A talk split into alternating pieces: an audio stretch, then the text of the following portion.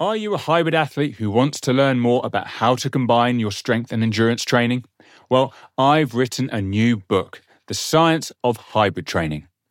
In this book, I provide insight into the misconceptions surrounding strength and endurance training by distilling the past 50 years of research and drawing on the conversations I had with great scientists, coaches, and athletes on the Progress Theory podcast. This book is essential reading for hybrid athletes and coaches who are looking to understand the key training variables and their effect on the simultaneous development of strength and endurance performance. Get your copy now, available to buy from Amazon. Now, let's get into the show. Hello, and welcome to the Progress Theory, where we discuss how to implement scientific principles for optimizing human performance. I am Dr. Phil Price, and this is the Season 3 review. We're joined by Kult Media founder and the producer of the Progress Theory, Matt Cheney, and together we reflect on how we run our podcast, what our favourite episodes were from Season 3, and what you can expect from Season 4. What was your favourite moment or episode from season three? Well, we want to hear about it, so please leave a comment on our Instagram or on our YouTube, or even better, leave us a review on Podchaser or wherever you download your podcasts. Here is season three review. Matt, how are we doing? I'm very well, thank you, Phil. How are you? Um, not too bad. Thank you for coming on the Progress Theory because this is the season review. Uh, and I know you've got a lot of questions for me. Yeah. So I'm kind of looking forward to them. One, just to have a nice reflection because we've had so many good guests on this show, and it'd be good to really take out those key messages that have really been profound for me. And also just my experiences, I guess, as a new podcast host. Yeah, finding your feet. Exactly that. So how have you enjoyed it? This is season three. How have you enjoyed this more recent series? You've done 12 interviews, three performance reviews, and you produced one podcast trailer as well. I think it's been absolutely great. As selfishly, it's been really good because I've learned so much, and I've really enjoyed the fact that we have got such a range of speakers onto the show. Um, mm. And from that, I mean, I have so many interests within the world of human performance that it'll be so difficult just to focus on one particular area. One, because there's so many different areas that are so interesting, and human performance is so multifactorial anyway. So just focusing on mm. one hmm. area is not going to help if you want to try and improve your performance, whether it be a particular sporting event or just in general life. So I think that the season has been very well rounded. Yeah, real variety of people. Like it's had certain episodes which are focused on particular topics, certain episodes that's focused on particular sports, uh, and you can draw out your own conclusions from them. So mm. No, I think it's been absolutely brilliant. And then I guess the performance reviews have been a really good opportunity for me to really reflect on how things are going. Ultimately, what I wanted from the progress theory was okay, we discuss scientific principles and we discuss about how we apply them.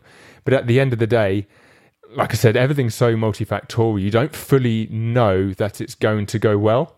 So you need to have that reflection process to really truly understand okay i made this decision this was my rationale for including this okay? If mm. it didn't go to plan like what went wrong was it just the right application for the wrong time. You know there's so many different things that can affect uh, human performance. So yeah the performance review has allowed me to be very critical of what i was doing. And ultimately yeah. that's why i wanted to do the performance review.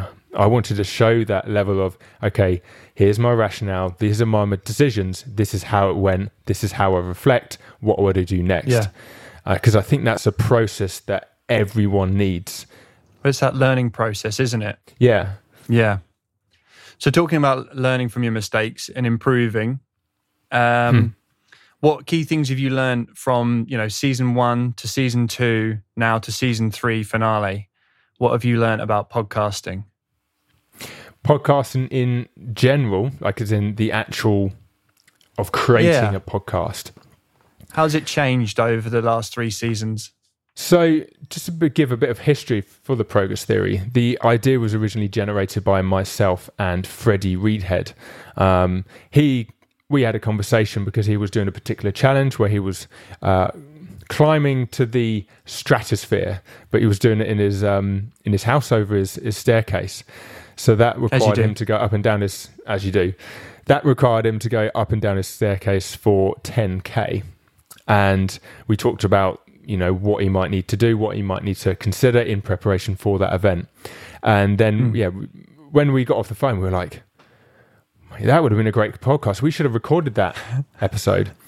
And then it spiraled from there. We thought, well, why couldn't we do other challenges and then do similar podcasts where we talk about the training, we reflect on the training, and talk about how we make certain programming or training decisions.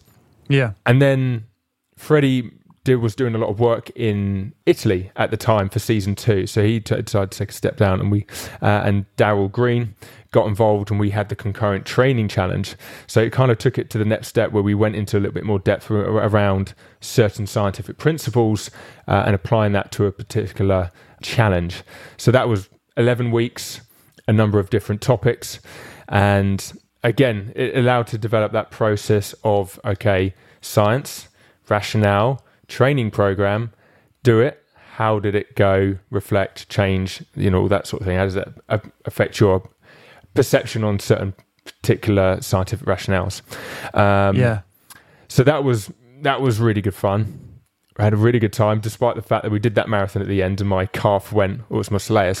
Soleus went in kilometer two out of forty-two point two, isn't it? Short lived So it was a Soleus, yeah. limped round, but uh, did it. So it was just a great learning experience. And on top of that, we had Matt Tyler for some of them, uh, some episodes, because we decided to do those roundtables, which I Yeah. thought were really fun because it allowed multiple different people talking about a topic they're passionate about, but coming at it from Yeah. different angles.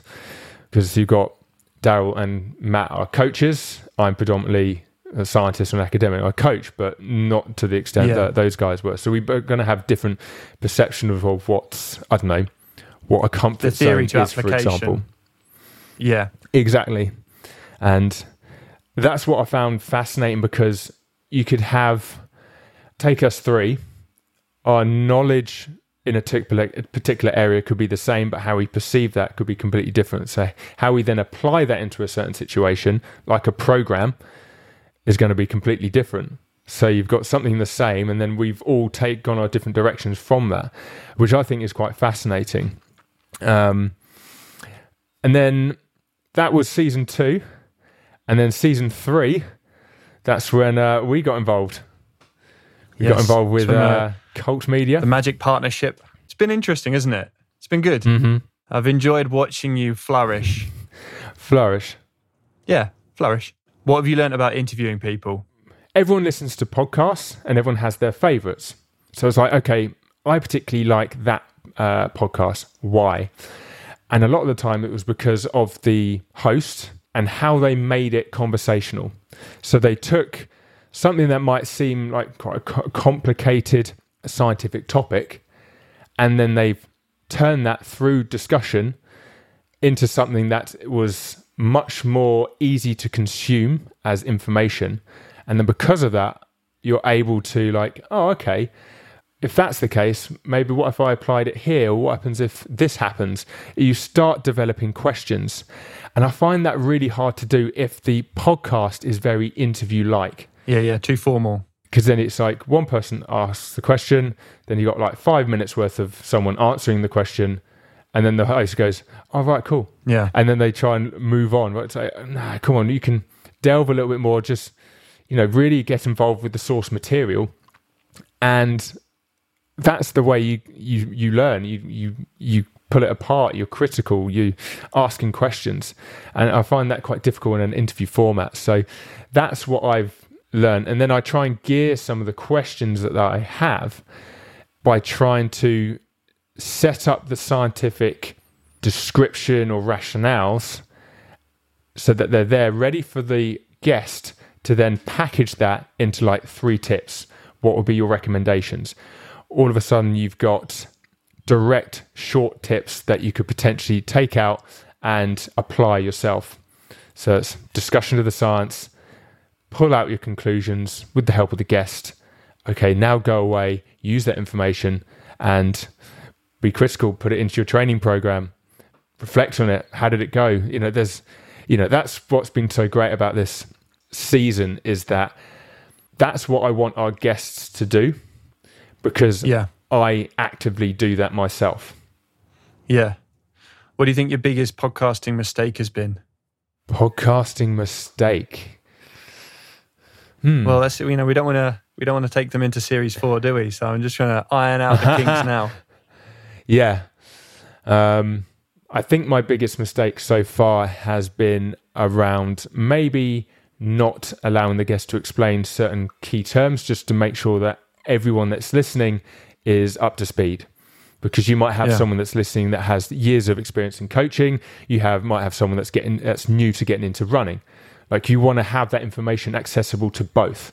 So if it means just taking a bit of time to allow, okay, what does that mean? Uh, could you explain what that term means? Oh, for those of you that might not be familiar with this, this is what this means. Uh, that's probably the main thing I think I've got better at as the 12 episodes have gone through. Um, Yeah. there's a lot of skills that you learn regarding preparation. This isn't me just like writing a list of questions and then just like, okay, let's wing it. Like, there's a lot of preparation that goes into this to try and make sure that you get the right messages. When you're writing your questions, what are you looking for in those questions? What what sort of outcomes are you hoping for? I try and structure it in three parts, I think. First of all, I want to get to know the guest. Yep. So usually that means the basic introduction questions tell me a bit more about yourself and okay you work in this area or you have this business you have this thing you're about to release. Tell me the background behind it. How did that come into into play? So i want to get a bit of background so that the listener can understand why this is a particular passion for this guest. Then you'll have like the midsection where the questions are around the particular topic or scientific principle that we want to discuss. So, for example, with Luke Hughes, Dr. Luke Hughes, it was around blood flow restriction training, so around trying to understand the mechanisms behind that. For Adam Matusi, for example, it was more about trying to understand what goes on at the ballet. And then after that, it's more the application and hopefully from the application i can lead into those key messages that will be the like final questions. So it's how do you apply it? Have you had any experience with it going wrong? What i like about that is the questions before set the scene and then you can get the recommendations but also that will allow the guests i say opinion or perception on, on everything to come through with those messages as well like I know most scientists try and be as objective. They don't want to be biased. No. You still want an opinion, don't you? Yeah, exactly. You want an opinion. Yeah. Because your opinion can be, you know, be laden with self doubt. Well, we think it's this, but maybe not. But at least you have like a, a very genuine response from the guest. And Yeah. I think the application type questions allow the genuine response to come through. Yeah, it would be such a boring podcast if people just stayed on their side of safety and were like, no, well, Hmm. we don't really have enough data. Oh, there's more research to be done. Or it, it would be so dull, Yeah. so dry.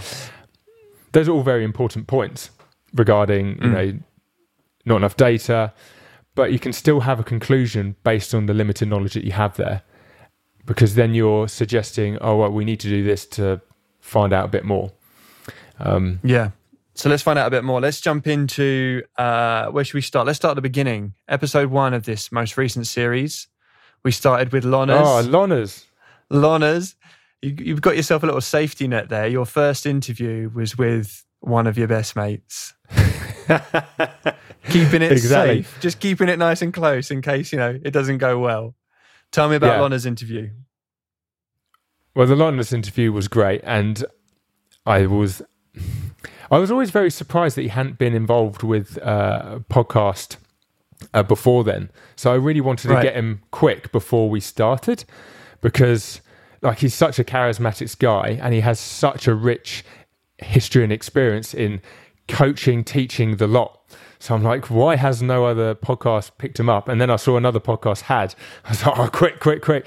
So all of a sudden, you know, Ben's services became very much in wanted. But um, one of the key things that really stood out for me in that episode was his honesty around relationships within a team or a system. Because ah, I don't know, I don't know if you see it on Instagram as well. A lot of people talk about the importance of leadership, communication, teamwork, and then you have people coming Yeah. on to podcasts talking about the same thing. You know, what is performance to you? What is communication? What is leadership to you? And people's responses have become almost the same. And it makes me think, are people just reading from the same hymn sheet here? Is what Yeah. people say in podcasts actually the same as what happens in real life? Because Or have they applied it? yeah. And then it was a really important thing that Lon has said that made me think, oh, maybe there's actually a little bit more to this. Because he started talking about, oh, you know, I've, I've heard certain coaches, they talk about the importance of this, they talk the importance of this, uh, and developing relationship with the people above, you know, in the same level, or the athletes that you're working with. And then you actually speak to the athletes, and they're like, he's, that person's a bit of a twat. Yeah. you know th- so what where's the issue here is the issue that this person's on a podcast lying as to Yep. or does he or he or she know what's important but he's n- they're not actually putting it into place in a professional setting or are they just completely unaware he perceives that what he's doing is exactly what he's describing in a podcast but then when it comes to the you know real life situation it's not actually working so Yeah, that lack of situational awareness. yeah, that. And Yeah. I, I thought it was fascinating because it made me start to think, oh, how much is that? That must happen in a lot. There must be so many different people saying, you know, this, this, this is important. But who actually does that well? Does everyone perceive hmm. themselves at doing it well? Well, I'm a coach, so it's all about developing relationships, so I'm good at it. Yeah. But if everyone was good at it, why are we still talking about it? I think there's, I think there's just Yeah. more to it. Why is it not nature? Yeah. And I think Lana's really highlighted that well.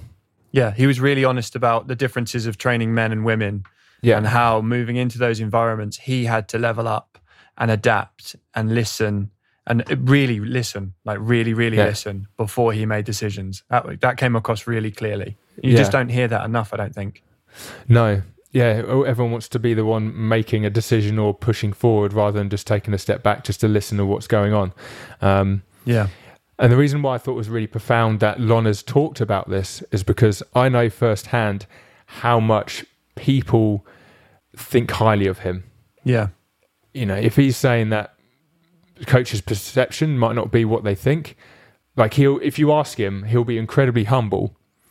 But if you Yeah. ask the the athletes and the coaches that work around him, they'll sing nothing but high praises. So this is someone that has that listening ability, that communication ability, and he does it well. So I'm just like, okay, who talks a good game but doesn't do it well, compared to Lonas, who does do it well because I've spoken to the athletes he works with uh, and the people that he works with, and he is that good at it. I think it maybe things will change in the near future. Of you know what what communication, relationship building's good, but what are the key things that ultimately develop it? Yeah. It's that passion for serving others as well, isn't it? That's the difference. Mm. That's uh, I think that's come across in quite a few interviews, like the, Yeah. the passion for the uh, the long term outcomes, not the short term wins. Rob Mm. Anderson was another person that sort of demonstrated that with working with youth athletes. There's a long term win here. You don't just get the short term gain. You listen, you learn, you give them the best opportunity they can to move forward. Rob Anderson is another coach that you know everyone speaks so highly about. The way he's worked his way within the Scottish Rugby Football Union and the the athletes that he's worked with to get them to the stage that they have shows that he just has that ability as well. Yeah. So let's jump into EP two. Bernie, you had a Yeah. lot in common with Bernie. The impact of stress. And this is bigger than just performance and sport, isn't it? This is like Mm. getting the basics right at the life level. When you're not performing, Yeah. how are you looking after yourself? Um, how did that interview go? What did you take away from that one? Well, I I always knew that was going to be a difficult episode. And when I was listening back to the episode, I was like, oh, I didn't really explain that well, um, just because the topic is difficult for me to talk about. Uh, I have no Yeah. problem talking about it, but I still find it hard to talk about it. So, yeah, kind of th- that's why I kind of wanted to speak to Bernie because I know we have similar backgrounds from that. You, you're always wondering, like, okay, this happened to me, but why? You're always you know want to understand a little bit more. So speaking to people like Bernie who have been through situations as well where you know it just got a bit too much, allows you to maybe think a bit more deeply because you just don't want to go back there. And then what? Okay, what I thought was most profound was the discussion around high achievers. Um, right. Because I know it's it's what's good at the moment and popular on social media is how it is okay to not be okay. It's okay mm. to be vulnerable sometimes and actually speak to people. However, it does seem the ones that need the most help are the ones that are most quiet. And you have a point where people will go, I'm fine, I'm fine, I'm fine, I'm fine, and then crash. There's no awareness of how the stress is building up. And it's very similar to training. So if you go week one, you do some training, week two, you do a little bit more training. Technically, you could progress linearly, you know, just add a yeah, little bit sure. more each week. But you don't. You probably have a deload week at some point just to make sure that you don't go over the top. And it's the same with life, but we don't view it the same. So you add more stress, add more stress. And stress can, you know, Bernie was very good at highlighting how stress comes in different forms.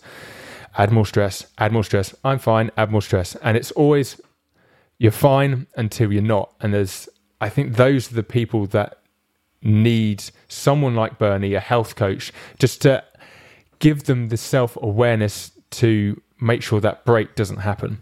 Because there's no point working so hard until you break let's just try and alter a few things. And they seem very subtle things that they alter, but those subtle things are going to have a profound effect. Yeah. And she made out as well, like it's not the last thing that makes you snap. It's it's a continuation of smaller things building up, and you need to mm. look back to work out what the real stresses are. It's not going to be this one thing. It's always going to be multifactorial. There's always going to be several things pulling you in multiple directions. It's being mm-hmm. aware of what's happening. How are all these things piling up? And I thought that was a really good key point because I think a lot of people just react to the last thing that caused them stress as opposed to having a holistic yeah. view and reviewing, taking a second and having a look back. People want that one thing to blame. So that last thing that happens, yeah, yeah that was the thing. So you you have something it could be physical, but you can see it. I want to blame. That's my reason why I felt this bad now. Uh, when you're right, it's all those little things that add up. And because they're so little, you don't see their true effect. you don't see the sum of their parts, really, do you, of all those different stresses? Yeah, and I, yeah, I think she was right. Those high achievers, those that are constantly striving to do more and more and more because they have such high goals for themselves, because they're so focused on one thing, they don't see all that stuff piling up. I what I really want to do is promote Bernie as a health coach because if anyone's really struggling, like really just go go you know give her a message because um, she will she will work wonders. She'll work absolute wonders. So, and also one thing I liked about having that, you know, it wasn't overly sporty. Yeah, eh, we talked about exercise and you know when you probably could or shouldn't do exercise because it could be good for you, it could actually be worse for you. But it was a bit more away from the like, okay, this is human performance. We're going to get better. It's, no, this is, you know, those softer review skills which are important. Yeah, I mean, high performance, you need to be able to sleep, and sleep is one of the things that gets mm. affected the quickest when you're stressed. So you cannot improve. You cannot perform at your best if you are not sleeping. So I think that's just like the subtle link there with Bernie's stuff, and she alluded mm. to it quite a lot. Like you need to be aware of all of the things in your life because you can't push and do a run and then try and do all the family stuff and then try and work because you've wasted your energy on a thing that wasn't going to really improve anyway. Hmm. Yeah. So yeah, yeah, absolutely, really good. Uh, where should we go next? Let's pick another episode. Ooh. Let's jump into Dr. Luke Hughes. I enjoyed this yes. one because I'm always a fan of seeing a fad on Instagram.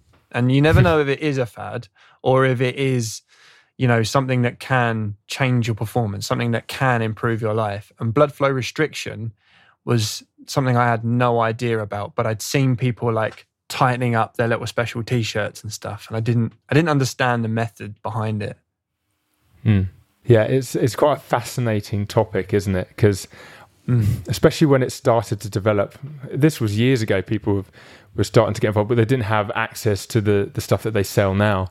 And I've seen people use like bike inner tubes to try and tie it around their arms, and it, it looks a bit. Well, that's a bit much, isn't it? Are you causing damage there? Yeah. Quite possibly was not, but it, quite possibly if they were doing it incorrectly, it could have done. But uh, it just looks quite Yeah. barbaric. Um, so now things are being released, new pieces of equipment that are, you can readily available and you can buy. Uh, all of a sudden, loads of people are doing it, but it's like, oh, what's this? And then they'll they'll look at it and see, check out that guy's veins. Get that on my arms. It's so vascular. Oh, and then soo- yeah, exactly. And then you see that and you think, okay, from a marketing perspective, they're they're trying to tap into that those people that are like, I want big arms, I want to improve my size uh, to help the way Yeah. I look. You know, fine, that's all good. Um, so automatically, you think that someone that's marketed that way, how does that actually have any performance benefits? That's purely for aesthetics. Uh, and then you you speak to Luke, and it's like that's just not the case. Uh, this has been utilized for a number of years within the medical profession, and it's only really now that it's starting to be used in performance. And I think that was one of the things that really stood out for me from a performance Yeah. uh, wise. So we always talk about this minimal dose effect. You want to do this amount of training that is enough to improve, that's going to improve your sporting performance. Anything above that level, then it, you could argue that it's junk volume. Uh, you, you know, that could actually be increasing the amount of fatigue that you're experiencing, which could in turn lead to a dec- decrease in performance. right. Sure. And then all of a sudden, this thing comes along where because you're not lifting as much, because when you've got the cuff on, you can only lift around 20 to 40% of what your perceived heaviest is, um, you're getting less mechanical damage and the, the, but you're getting similar adaptations Yeah. from you know the hypoxic environment creates a very metabolic environment which develops similar adaptations to if you were lifting very heavy. Now that must be great from a population where if you're injured but if you think of it from a performance perspective we're always looking for ways of athletes to do less training so they are more fresh to actually perform the sport that they need to do. Mm-hmm. So if you can utilize this to get a similar adaptation to lifting heavy, all of a sudden they wouldn't have to lift as heavy as often. Yeah. They would recover more quickly, less fatigue, which then in turn means that they could be more fresh when actually if they've they've got a game at the weekend or they you know some kind Yeah. of event that's coming up. and reduce injury. Quite quite possible, especially Thinking more the fatigue. Performing under fatigue, you're at risk. Yeah, certainly. Exactly that. Especially, you know, a lot of the injuries that occur in sort of team sports, we seem to use that as an example at the moment, but they occurred during the last 20 minutes of a game. Those are those soft Right. tissue injuries that have occurred because, you know, the, the tissue itself is asked to do a certain amount of work and it's and it's tired. So it's not functioning as well as it could. And then it just overstresses the, the tissue and then it Yeah. I'm not saying it ruptures or anything like that, but those muscle strains uh, could then lead you getting into a poor position. Probability increase, shall we say? Yeah, exactly Yeah. that. So if you had something that enabled you to do this less training, but with the same adaptation, you're going to jump on that, aren't you? You're going to absolutely jump on it. And Yeah, for sure. sounds like the research isn't quite yet done on that, but it's really promising and it's heading in that direction. So, you know, watch the space, and you never know. We in two years' time, we might need to bring Luke back on the the podcast because blood flow restriction training research has just, you know, exploded, and we know so much more. So that's something to look out for. I think. So, you, are you going to buy a device? oh, they're expensive um, because Come on, you're a big podcast host now. Come on. what I would like to do, if if any of the big uh, companies that do sell them want to get in touch and do a bit of a n equals one type of experiment that we could do together to actually Yeah. show that your equipment works, I think that would be great. Um, from Luke's recommendation, we want to use one that has a dial which shows how much pressure has been applied. Because you technically want to as well. Exactly that. So, wh- what were the recommendations? So, you've got 100%, it means you're stopping all the, the venous return, and then you Yeah. want to then loosen it to around seventy percent of that. But really, if you're going to be accurate with that, you need some form of dial that shows what you're doing. Definitely. You can't just have Yeah, yeah. bike inner tubes, you know. Um, so Just guessing. Feels about right. yeah, Ooh, feels seventy percent. what does Can that you mean? feel 70% of pressure? Yeah, sure exactly. I can, yeah. oh, but this one's fifty. All right, do it up more. Awesome. That was a good effort. I enjoyed that one because it, it like directly spoke to something that I was seeing in on Instagram. So Mm. And it was a bit more sciencey. yeah, it was sciencey. It was. It, it was a bit more sciencey, but he'd explained it so well, Yeah. which uh, which I thought was great. Like it was um, Luke's a great guy. So Talking of explaining things well, segue.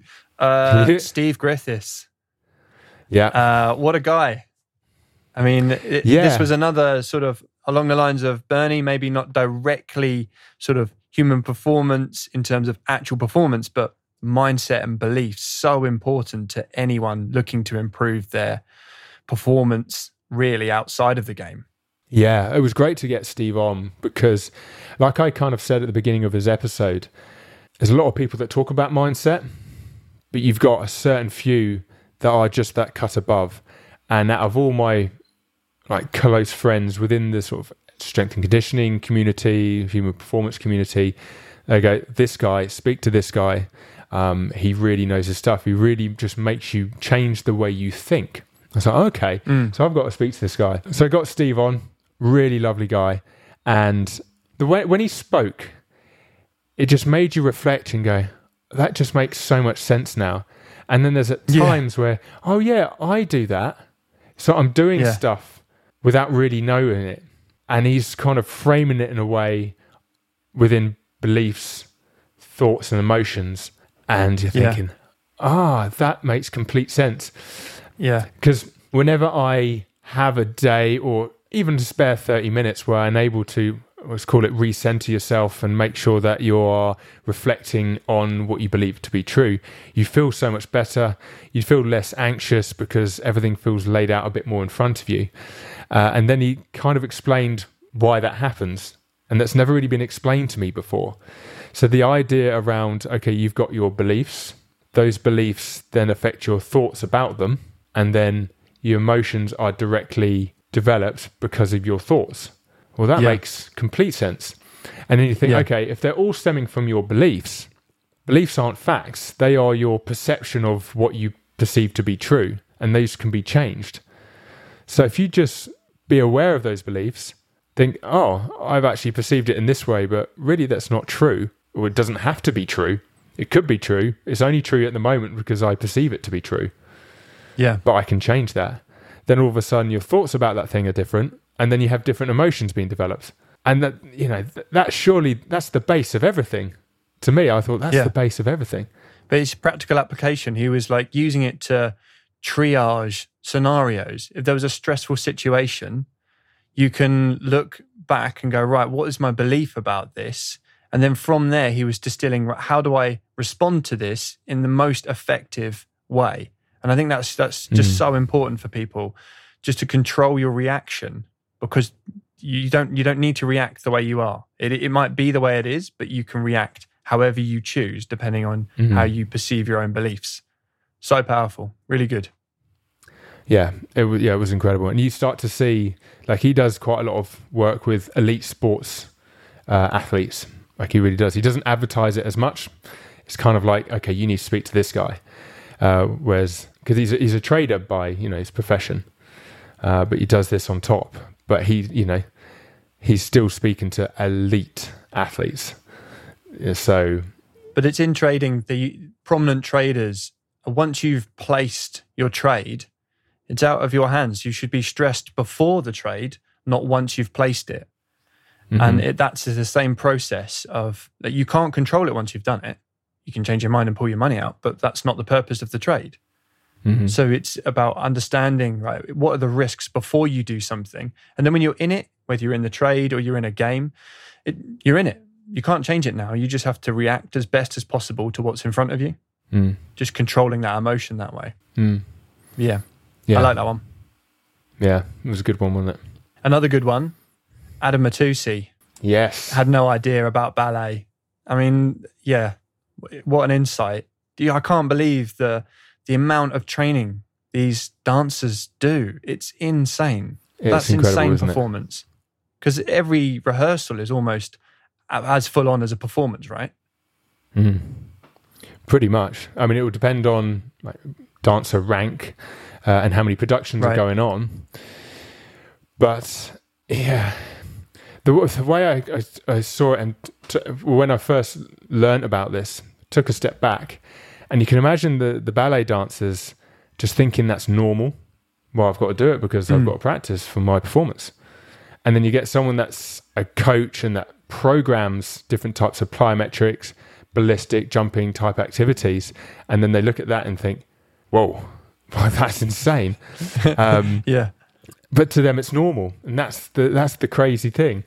Um, yeah, but when, when you take it, yeah, really take a step back and think, okay, if they are jumping continuously for six to eight hours a day, like that just really highlights how important someone like Adam Mattiussi and his work in physically preparing these dancers for their shows it just shows how important it is.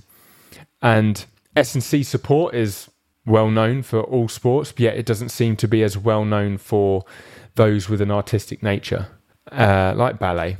So it's like, okay, right, we're going to change this. Let's make sure everyone is aware of just how incredible these dancers are and how it's essential their physical preparation is. One other interesting fact I they found the reason it's coming to my head is because I spoke to Adam on Thursday. The dancers are going away for a four week break, uh, and they have to make sure that they give them training programs to do while on their break because okay, the time when they get a peak in injuries occurring at the Royal Ballet is when they return from holiday. So they've got Really? all of this, yeah, all this dancing and practicing, and then all of a sudden they stop for four weeks. It's when they suddenly have to switch that back on that the injuries come about. So they just have to do enough while away to try and reduce the chance of shocking the body into like, what the hell is this? And they can just sort of resume back into it. Well, there must be mental preparation as well to that, right? Being in that mindset of moving that way. I think if you just stop moving in certain ways, you don't remember how to, you know, do the movement effectively and stuff. So it's mind and body, I guess, isn't it? I guess it's that feeling of, oh, I'm a bit rusty. Uh, but then you do Yeah. the same at volume while feeling a bit rusty performing. Uh, Yeah. yeah, yeah, quite opposite. So, yeah, that's why I particularly love that episode. And so I'm part of Anna Mattiussi's PhD team, Right. and I love going down to the Royal Ballet to see him. I haven't done it too much recently because of uh, COVID, but it's like, okay, we've got a PhD meeting, right? We're going to the Royal Ballet, aren't we? And it's just such a cool environment to see what they've got down there. Um, Yeah. you know, you've got their rehearsal rooms, and sometimes they're performing on the stage, and then you go sort of upstairs, uh, and then you've got, you know, there's got the physios, you've got the rehabbers, people do certain Pilates things. They've got such a cool setup there. The sports science at the Royal Ballet is very, very good. So that's why they're the best in the world. One of the best in the world. Yeah. So yeah, that, that I think that's a that's a good little review of season three. Yeah, definitely. I mean, um, every single episode was was really, really good. Yeah. Loved every single, and I learnt so much from each one. Uh, so it just makes me even more excited for season four because we've got some great guests coming on as well already. We've got them all lined up. Yeah, all lined up, ready to go. Uh, Mm. can you tease any of the sort of topics that we're heading into in season four? Yes. So again, try to get a bit of a balance between the, sort of the athlete side and people going for certain challenges to the more sciencey side and finding or discussing certain scientific principles and how we can put them into practice. So from so from the athlete and adventure side, we have someone that's going for the trying to climb the 14 highest peaks in the world. There's 14 mountains that are over 8,000 meters. So they're going to do that, and hopefully, if they are, if they do do it, they'll be the young, youngest person to ever achieve that and actually break the record by seven years. Nice. So that's going to be impressive. And then someone else is coming that's doing to raise money for charity. They are running the Marathon des Sables, and then rowing the Atlantic. Wow. So, you know, huge, huge events where it's Yeah. like, okay, what training are you doing? And then what's your How you mental that? preparation? Because we want to know. yeah. Yeah, definitely.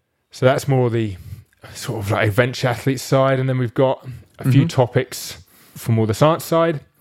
Uh, we've Mhm. definitely talked about, we're going to be talking about hybrid training, the ability to um, train for both strength and endurance at the same time. Another one on the, you know, maybe a fad.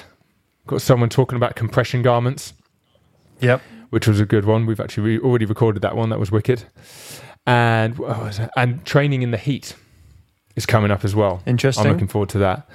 Yeah, I I really find environmental physiology fascinating. Yeah. So Why? during season four, season I I, I just think it's a huge limiter that people forget. Right, sure. I always think that people are really interested in seeing the extremes. Mm. So if you think of the extremes in terms of what an athlete can do in an environment, you think in high altitude, Yeah. high pressure, so really underwater, Yep. very hot, very cold in space. Right, yeah. So I'm like, okay, all of those are just fascinating. It's like, how does the body react into it?